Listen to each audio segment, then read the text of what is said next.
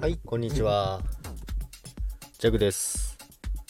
超弱速報です。なんだ超ってっていう話なんですけども、いや、あのーリップルなんですけども、リップルちょっと、とりあえず、しこたまロングしました。で、まずチャートが怪しかったのと、で、さっきちょっと、あのー情報が出たんですけども、リップル、まあ、グレースケール社なんですけども、まあ、投資ファンド最大のところなんですけども、過去最大の、まあ、暴落後なんですけども、リップル暴落後最大の購入金額を購入していたっていうことが発表されました。まあ、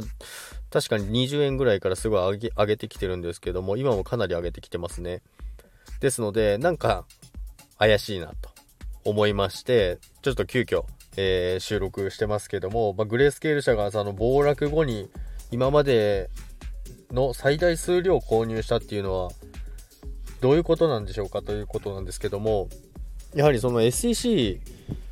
ともつながってるとは思うんですよね米国証券取引委員会と。まあ、それを加味した上で、まあ、ここでその暴落後に最大の購入数量を、えー行ったということは何かあるんじゃないかなということで、まあ、それに乗っかろうかなという形で、今急遽思いっきりロング、買いを入れました。まあ、レバレッジの方ですけどね。ということでですね、えー、どうなるか分かりませんけども、一応その速報としてグレースケール社が最大の購入を行いましたよということです。ということで、ガチャホの皆さんは